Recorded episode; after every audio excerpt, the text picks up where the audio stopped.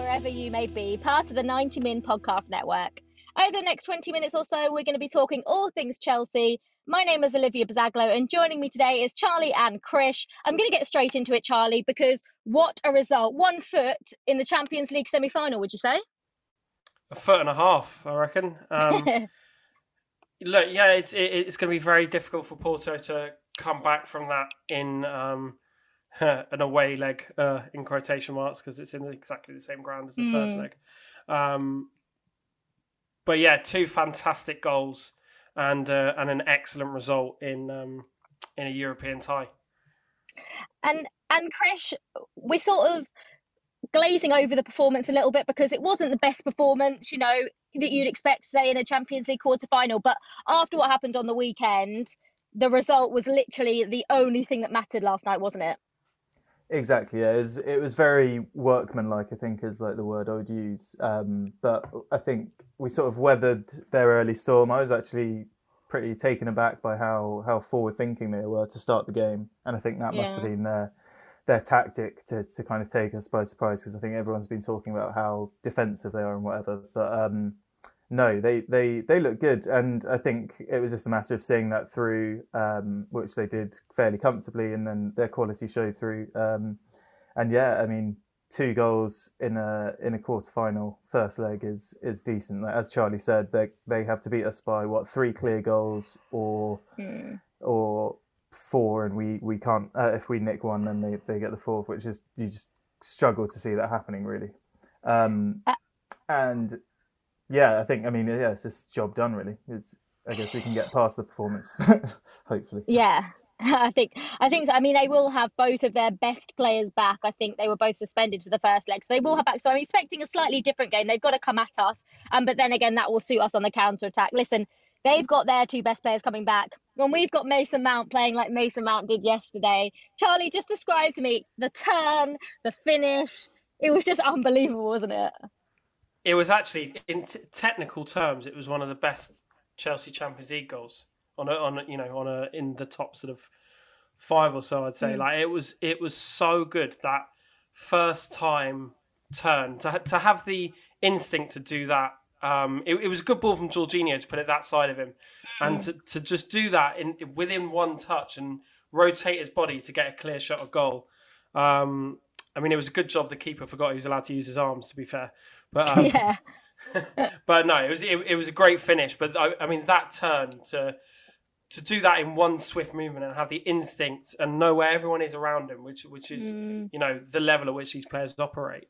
To be able to do that and get a clean shot of goal and then a good finish is unbelievable technique. And I think what it is, it's an indicator of his technical ability, which I think sometimes goes under the radar behind things like his work rate and his pressing and his creativity and stuff like that. But his real kind of, you know, the bread and butter technical ability is out of this world. And that was an indicator of that. Krish, how difficult is that skill to do? Because every time I watch it, I'm more and more impressed with how easy he made that turn look. It was on his weaker foot as well. People are forgetting that. Yeah, the keeper may have, you know, maybe should have saved it, but the turn itself was so impressive. And every time I look at it, I'm just like, wow. Yeah, I think you can sort of underestimate the power these professional footballers put into passes as well. Like, it's all good and well doing that sort of turn, like at 5-a-side on your stronger foot, but yeah, to take like a zipped Jorginho pass on your weaker foot like that so smoothly was like really impressive. I did think, yeah, the defender also like completely sold himself down the river with that lunge when he's about 20 yards off the ball. But I mean, again, to turn that awareness, to turn knowing that space is behind you, and to produce the finish as well. When a lot of players there would fluff their lines, including other players in our team probably. So thankfully, it was Mason who picked it up, and it was a good finish. Yeah. Charlie, he was rested for the last Premier League game. Now, he's played a lot of football recently. Do you think he needs a rest? Do you think Thomas Tuchel should be playing him in every single game? One of the first names on the team sheet. Yeah, absolutely. I mean, he is form-wise and ability-wise, he is the first name on the team sheet at the minute. He has to play every game unless he's injured, to be honest. It was obviously a bit annoying that England played him 3 times, but he's a key player for England as well. I thought he should have played against West Brom. It probably showed how we get on without him that game. All players are going to need a rest at some point, but we've got... I mean, luckily now the second leg against Porto is possibly... we can't start mucking about, but it's potentially a game where you may be able to rest 2 or 3 players. Because they're not going to win 4-0 or whatever. Unless he's injured, Mason Mount has to play for me. Yeah, I think that's pretty much the same as everyone. He's a professional footballer. He's played a lot of football, but he doesn't ever look like he's getting tired. Every time I watch him, he always looks like he's the hardest working on the pitch anyway. Krish, we've got to talk about the second goal, because what a goal. The composure by Ben Chilwell to, take it round the keeper at that moment in such a crucial game. He's now knocking on Marcos Alonso's door and being like, I'm here, I'm ready to do it, aren't I? Yeah, it was a great goal. I think... the reason we don't sort of talk about him as the left wing back as much, I think we all want to see him play there, but we just know that Tuchel probably trusts Alonso there because he has had all those seasons under his belt and won trophies playing there. But I think that was the best demonstration that he's learning the role, that he was in that advanced position to pinch it off the defender, Corona. And then, I was more surprised by that turn of pace, because you don't really have him down as the fastest. That's one of the other things that goes against him. He's definitely faster than Alonso, but you never know. You never see him in full flight that often. I probably am as well, actually. Then myself. It's not that hard. Yeah, very, very true. But it was just really good attacking awareness, great pace, and obviously to round the goalkeeper like that and finish with your weak foot again. Was class, yeah. I wouldn't say yesterday was easy, because like you said, Chris, Porto came at us and we did have to ride the storm a little bit. I think we did that brilliantly in the first half, and then we had a patch in the second half where we had to do the same thing. But to win 2-0 away from home, it's the perfect result in the Champions League, isn't it, Charlie? I mean, yeah, absolutely. Really is. Porto, as Chris said, they kind of very surprised me. They really took the game to us, and we did struggle to deal with them at times. Thankfully, they were terrible in the final third in terms of, it's probably some of the problems we've had in terms, getting shots away and stuff. That will probably be rectified by having their 2 best players back. It's a fantastic position to put ourselves in, even better against the worse side than we did against Atletico Madrid. So, let's face it, anything but Chelsea going through to the Champions League semi-finals now would be a major, major shock. I think Chilwell's Torres moment really put the kind of icing on the cake. Yeah, it was unbelievable. I couldn't believe what I was seeing. Loved it from Ben Chilwell. Chris, without getting too overconfident, are you maybe just a little bit confident that we will get through to the semi-finals? It should be, like we said earlier, they've got to score at least 2 away goals, in quotation marks I'm doing here. But do you expect it to be a slightly different game to what we experienced in the first leg? Yeah, it may not be, in that they tried to surprise us by coming at us last night, and I think next week they have to come at us, so it'll just be maybe a bit of the same again. It'll be weathering that early storm, because I'm sure they'll try and play on the front foot. Obviously, the stadium is no different, as Charlie said. It's going to be pretty much identical conditions. We're just going to be on our home kit. So, yeah, it'll just be a matter of getting through that. I was just thinking, I don't want to tempt fate here, but I remember we played Benfica, didn't we, in 2012, the quarterfinal. And that was similarly reasonably comfortable over 2 legs, probably even less comfortable than last night. I think we won 1-0 away. But I don't remember those 2 being standout performances. It was more just sort of getting the job done. And then obviously the nights that are remembered as sort of the Napoli comeback and the Barcelona game. So it is just a matter of getting through these ties and whatever's handed to you. And I think we're well on course to do that. I remember Paolo Ferreira played that game at Benfica away. It was like his first performance all season and he put in a blinder. Yeah, was that the goal? Exactly. Raul Meireles scored a great goal, didn't he? That was the home leg for the pitch. Was that the home leg? Yeah. Great goal. Away leg was 1-0, I think. And then because he used to play for Porto, didn't he? He must have loved it. They were all giving him a load of stick. Yeah. He gave it proper large to the fans at Stamford Bridge, didn't he? Like all the away fans, I remember. That flappy hands. Yeah, that weird celebration. Just quickly, before we move on to the thing that I don't want to talk about the most, which is the West Brom game and my viral tweet. Who do you want to face if we get through in the quarterfinal? Real Madrid. I completely put my hands up, underestimated how good Real Madrid still are. Charlie, who would you rather face? Because it looks like Real Madrid are going through unless we have another iconic night at Anfield.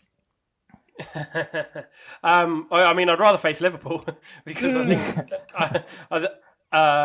evidence of that game, they're easier to beat. I mean, Real Madrid still scare me because they're Real Madrid and they're in the Champions League semi-finals. You know what I mean? It's not like playing any other team. This is their competition. I think with how bad Liverpool are, and it surprised me week on week just how bad they are. Like we always say, but they'll be all right, or they'll finish top four, or of course they're going to beat, Villa, and they never do. And they, it was a really bad result for them.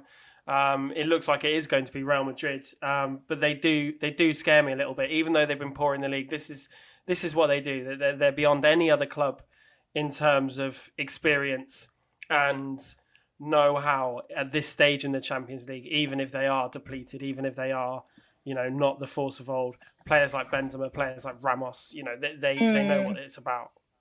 Yeah, and you, Chris, I'm assuming you'd be Liverpool as well. Yeah, I'm exactly the same as you, Olivia. I fully underestimated them. I think maybe that Atletico tie gave us a false sense of security because everyone was talking after that about how far La Liga has fallen. But I think actually now, obviously Barcelona are out, but Barcelona and Real Madrid are putting together a nice little run and you probably don't want to face them. I think they're probably, I don't know what the odds are at the moment, but they probably have decent odds to catch Atletico and win the title for the second time in a row. So yeah, that Liverpool game, that was like one of the most complete European performances I've seen probably until PSG last night. I mean, definitely avoid either game would be tough, but it's looking like Real Madrid would be that bit extra. Yeah, I mean, listen, I think we're sort of dark horses, I don't think any team will want to face us either. But, the thought of Eden Hazard back in the empty Stamford Bridge just makes me very sad. But never mind. Listen, we've got to get back to the Premier League because, as everyone in England and possibly the world knows, my tweet went viral after the West Ham game, as it happened. This is the first time I've actually spoken about it to that the public will then hear, because I've just been speaking about it with my friends and family, and I just couldn't believe my luck. Like, I tweet a lot pre-match, but I genuinely think this is the worstly timed tweet that I could have ever imagined. Just can you read it to us, Olivia? Okay, so do you know, it's the smugness of the tweet. That's what makes it so bad, is that I was being so smug about how good Thiago Silva's been. Okay, this is my tweet. It's so reasonable as well. It's such a reasonable thing to tweet. That's what I must admit, this was a massive silver lining to this loss, I've got to admit. Oh, what a great fun that. You're welcome, Charlie. Right, okay. I tweeted, Thiago Silva being back in the side is a big positive. Hey, remember when everyone wrote him off after he made that mistake against West Brom at the Hawthorns? That was funny. Only for him to go and get sent off and us to lose 5-2. So in hindsight's a wonderful thing. But listen, I completely saw the funny side of it. If I didn't laugh, I would have cried. So it was hilarious. And after yesterday, I'm just sticking to tweeting boring, old, samey tweets before the game to save myself the embarrassment. But it's a good job ESPN didn't tweet it out to about 50 million people, isn't it? It's a good job every like betting sites are picking it up. If someone tagged me on TikTok, I was just like, oh Jesus. But listen, we move. I'm hoping now everyone's forgotten about it because we've now won. And I think, Charlie, we'll move on to that West Brom game, because I think this result in the Champions League proves that result against West Brom was just a random, completely freak result when West Brom turned into prime Barcelona. Yeah, well, we did make them look very good. As we were chatting before the show, they've now scored 8 goals against us this season. I think they've only scored about 12 in total. Yeah, it's unexplainable. I mean, some of their goals were unbelievable. The chip and then that volley were awesome. Yeah. The game itself, I actually thought. I mean, clearly it's one loss in a very long run of good results, so we can't get that upset. But I feel like if you took the last 2 years of Chelsea, there's been some very, very good things and some very, very poor things. And I've thought that game encapsulated like all the poor things. Yeah. I thought, the midfield was absolutely nowhere. The defence was embarrassing in some of the mistakes, and we were totally toothless up front. And for really the first time, I was at a complete loss to what Tuchel was doing. I think look, he knows far more than me, but to my mind, it's a fact that if you have a man sent off, you cannot persist with five at the back. The system's working really well, but you have to be adaptable. You have to change the scenarios. We had a defender sent off. You cannot leave only 4 other players on the pitch. I know the wing backs push up, but because they were putting so much pressure on us, because we were a man down, that basically played like a back 5, which meant we only have 4 other players. Like, you have to switch it about a bit. You have to take Alonso off and put Azpilicueta left back or something like that. But that was really strange to me. At the time, I didn't know Pulisic had been injured, so to take him off was really baffling to me. Taking Pulisic and Mount off, I think was. Oh no, sorry, Mount came on, didn't he? He took Pulisic and Ziyech off, but I thought those were kind of the only 2 players that looked like they were going to score. Werner obviously had a Timo Werner day where he didn't look like he was interested in scoring. And yeah, look, it was. There's no 2 ways. It was really, really poor. I thought the midfield was absolutely appalling. I'm really pleased after the game watching Tuchel, and he completely correctly identified that the sending off was not Thiago Silva's fault. He was cleaning up 2 mistakes, 2 Jorginho mistakes. I mean, there was other players involved in the second one, but he had to bring the geezer down for the first one, and then the second one he just got unlucky where he was blocking the ball from a shot that the guy never should have had because we gave the ball away again. And he's just kind of come through and taken him out. And it was very, very unlucky. But I mean, that's the sort of player Thiago is. He's like all action, and it was almost a detriment to him that he was there to save us because he picked up 2 bookings. But to allow that pressure on the defence, I mean, that's down to the midfield. And those 2 of Jorginho and Kovacic both had shockers, and thank God they were both much, much better last night. Yeah, I think that's why you can like, people have off days, and it was like Liverpool when they lost 7-2 to Villa with all their best players playing, with Van Dijk playing. I think that sometimes it just happens. It's unfortunate that we were on the receiving end, but Chris, you can't justify us going down to 10 men to then play like that, because with 10 men, you could argue that Chelsea team should still have beaten with that West Brom team, no? Exactly. Yeah. It's just as Charlie said, there's no way you should concede 5 goals to the team that are second bottom in the league, even with 10 men, especially when you're 1-0 up. As he said, not changing the defence, and then basically we continued to play the same way we would have done if we had 11 men, which was just completely the wrong thing to do, I think. If you're pressing, they can press with an extra man and literally just pick you off. The most embarrassing goals, I think the one that made it 4-1, the Diagne one, which just made them look like, I don't know, like absolute world beaters, and we were absolutely nowhere near them. And like you got players like Mason Mount getting mugged off, and it's just not a good look. And it's just that just encapsulated the whole thing, really. I think what I reckon it was obviously he's told them to go out and play a certain way. Probably wanted them to be more pragmatic when they didn't have the ball and with 10 men.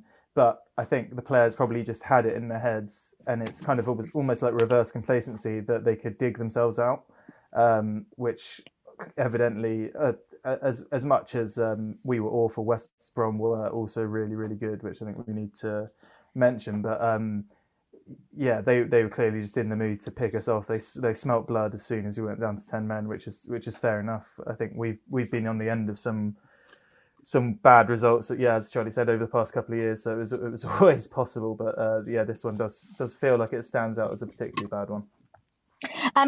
Like Chris says there, Charlie, we have to give some credit to West Brom, don't we? Because when teams go down to 10 men, it's often harder. You know, we found out when we played against Fulham, when Anthony Robinson got sent off, and it was almost harder in that second half to break teams down. And West Brom, like Chris says, picked us off.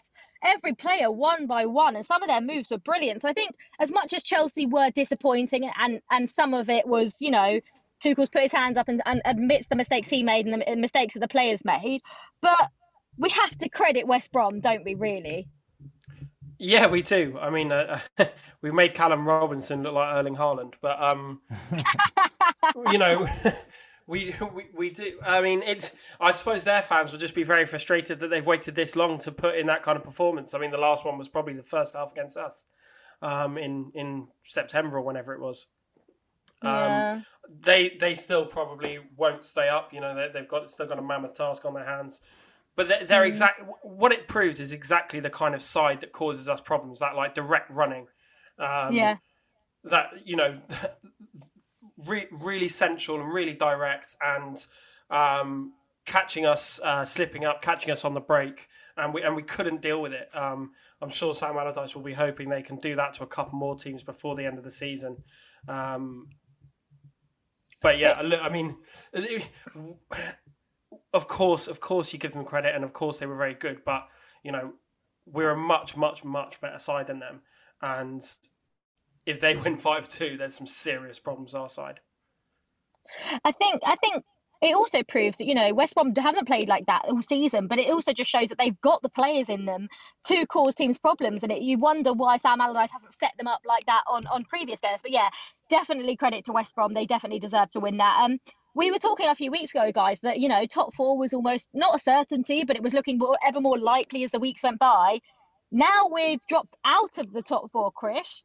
How are you feeling about this run-in, and where do you think our best chance of finishing in the top of getting Champions League football lies? Does it lie in the Champions League, or does it lie still in the Premier League?